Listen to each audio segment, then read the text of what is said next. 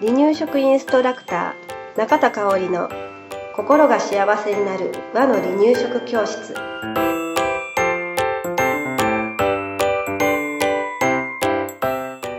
第42回です。番組アシスタントの山本智子です。よろしくお願いします。はい今日もよろしくお願いします、えー前回前々回とね、えーお魚赤ちゃんに食べてほしいなお魚好きになってほしいなということで、お話をしてきましたが、はい。今日はお野菜。うん、お野菜も悩みますね。悩みますね、ほん。と食べない子はね、うん。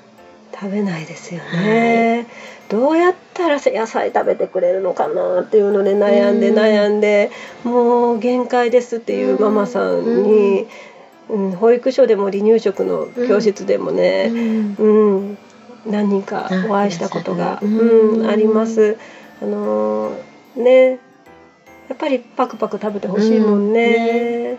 ともこさんのところはどうですか？あうちは上の子なんですけど、赤ちゃんの時は悩みなく食べてたのが、それこそ2歳、3歳ぐらいかな、野菜嫌ってなって、今はもう大きくなったから頑張って、まあ食べたでって感じやけど、うん。うん好きではないですね。食べなあかんっていうのはなんとなくね学校でも教えてもらったりねしてるから、まあ、うん。仕方なく仕方なく食べてる感じ。パクパク食べてほしいっていうのはでもやっぱり思いはあるかな。うん。うち逆やわ、うん。あの本当食べてくれなかった。まあ全般的に食べなかったんだけど、うん。野菜はスープに入れないと。お味噌汁に入れたものしか食べない子やったのうん。が、まあね、うん。よく知ってると思うけど、うん。サラダ。買ってたもんね自分でさ。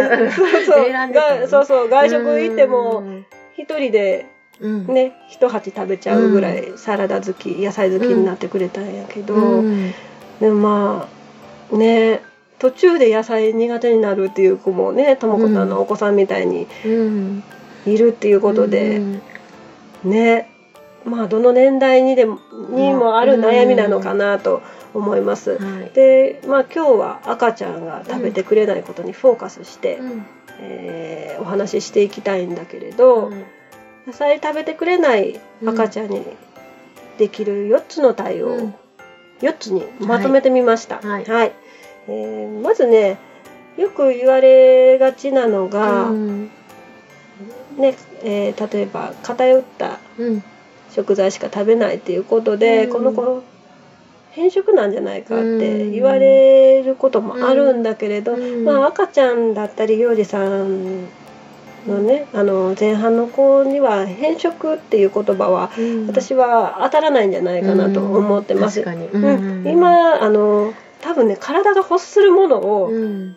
彼彼女たちは食べてるんじゃないかなっていうふうに分かってるのかもね本能的に。本能的にねうん。えー分かってるんじゃないかっていう、ね、説もあって私はそっちの方が、あのそうじゃないかなって思ってるんだけれど、うん、だからといってねあのやっぱり食べてほしいので、うん。えーお話ししていきます。はい。一つ目です。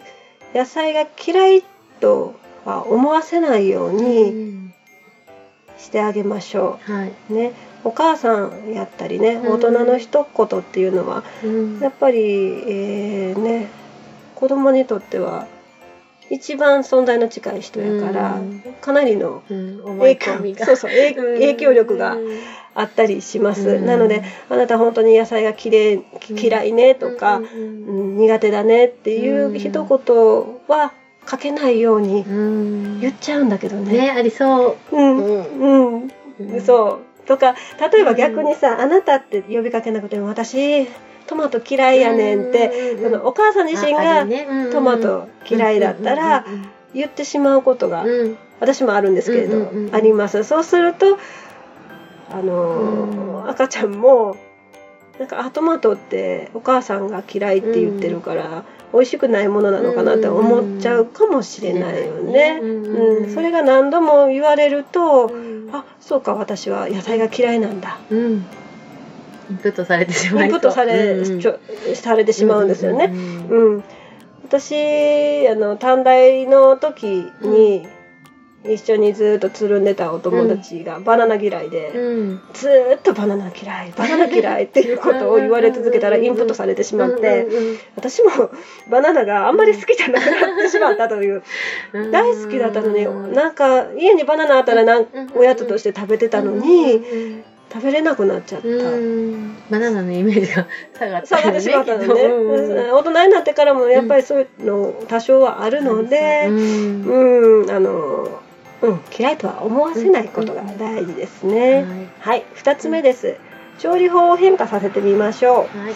はい、えー、うちの長男がそうだったんですけれど、えーいつももしね煮物にしてて食べなかったら、うん。蒸し物にしてみるとかうん。汁物に入れてみるとか、うん。ちょっと変化させながら調理法を変えてみるのも一つかなと思います。あともしハンバーグをよく食べてくれるんだったらこっそりめちゃくちゃちっちゃく刻んだ、えーねうんひき肉のあ刻んだうん。野菜をねうん。ひき肉の中にうん混ぜ込んであげるっていうのも一つですよね。うん。ただあのーそれで食べてくれるだろうっていうので欲張っちゃダメなのね。ありがち いっぱい入れちゃうというね、うん。ことはせずに、はい。まずは少量からうん。試してみる。で、あのーあれですね、うん。このハンバーグの中にあ何々が入って入ってた入ってるよ、うん食べれてるね、うんって嬉しくて言ってしまいがちやけど、うんそれを言ってしまうと例えば1歳半近いとか、うんもう幼児さんだったりなってたら、うん私そんなものを食べてたんだっていうので、急に食べなくなってしまうことがありますね。ああります。ああるでしょ、うん。そう。今まで調子よく食べてたのに、うん。食べんくなったっうんていうことがあるので、うん黙って見守る。うんそうそう。その子の性格にもよるかなと思うんだけどね、うん。これ食べれたねって言ってすごく喜んで、うん。あの意欲的にそこから食べてくれる子もいるだろうけれど、うん。知ったことで食べなくなっちゃう子もいるので、うん。まああのお子さんの性格を見ながら、うん。えー声かけをしてあげてください。はい、はい。えー、3つ目です。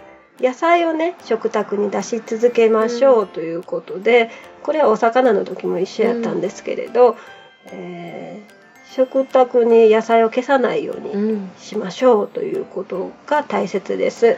うん、あのお魚の時と同じ説明になっちゃうけれど、知らないものを、うん。えーいきなり食卓に出されてこれ食べなさいって言われると、うん、びっくりしちゃう。はいと思うんですね。大人もえって思っちゃうことがあると思うので、うん。えーその存在を見せ続けてあげましょう。はい。たとえ食べなくてもね、うん。はい。次4つ目です、はい。おともお友達とねうん。食べてみましょう。ということで、うん。えー子供があのうちの子供が赤ちゃんの時にホームパーティーをうん。して、えー同世代の赤ちゃんが来たんですけれど、うん。で私離乳食だったり大人の食事を作ってうん。待ってたんですね。うん。でオクラの入った離乳食を用意してたら、ううんちの子オクラ食べないんやけど、うん。なーって言いながら、うん。うんお母さんがお皿に入れると、うん。その子パクパク食べ始めて、おかわりもするぐらい食べたのね、うん。だからお母さんもびっくりされてたんだけれど、うん。いつもと違う環境でうん。お友達と食べる、で、うん。まあお母さんが作ったものじゃない。うん。よその家のご飯って美味しいよね、うん美味しいね。新鮮な感じ そう新鮮な感じするよね。っていうので、うん。うん。うんよく食べてくれたんだろうけれどね、うん。そこがきっかけでオクラをその子は食べられるようになったので。へうん、お友達だったり親戚でもいいので、えーいつもとは違う環境で食べてみるっていうのも一つなのかなーってうん。思います。ううん。んなんかねこの間ついこの間ね、離乳食のカフェ講座ということで、はい。カフェでうん。手軽な講座をしてきたんだけれど、はい。えーまあ、赤ちカフェには赤ちゃんの離乳食がなかったので、ご自宅からうん。持ってこられてお母さん食べさせてたんですけれどね、うん。あんまり食べないんですうちの子って言ってたけれどその日はねすごい食べたのへね、えあやっぱり環境が違ううん。みんながいる。みんながいる。うん。えー、食べたらすごく褒められたみたいなね、うん、すごくねご機嫌さんでパクパクパクパク食べてたので。あやっぱり環境って大事やし、うん、ママの心の余裕もきっとあったよね、ね、家だと1対1やからさ、うん、こう集中しちゃうよねその子にね。ね。食べないと思ってたら特にね。ねうん、それがカフェでいろんな同世代のママさんがいて、うん、私がいてもう一人先生がいてっていう環境で、えー、離乳食のこと相談しながら、ね、えー、まあ楽しくね、穏やかに食べてる環境っていうのは赤ちゃんにとっても良かったんだろうなって、うん。思いました。うん。うんうん、だからね、えー、雰囲気を大事にしながら、まあ、これは食生活全部全般にわたって言えることなんですけれど、うん。うん。えー、食べる時の環境雰囲気を大切にして、えー、食べていけたらなと思います。はい、まあ大事なのはね、うちの子はおさお野菜が嫌いだっていうふうに、お母さんが思わないことかな。うん、そうだね。ね、うん、うん、だと思います、はい、うん。いつか食べるようになると思って信じて、うん、えー、気長に進めてあげてください。はい。はい。はい。今日もありがとうございました。はい、ありがとうございました。離乳食インストラクター協会では、離乳食の基本と和の離乳食の美味しさを学べる離乳食インストラクター協会2級1級講座を東京、名古屋、兵庫を中心に行っております。2017年2月から2級通信講座が始まります。ご興味のある方は、離乳食インストラクター協会2級通信講座で検索してくださいね。thank you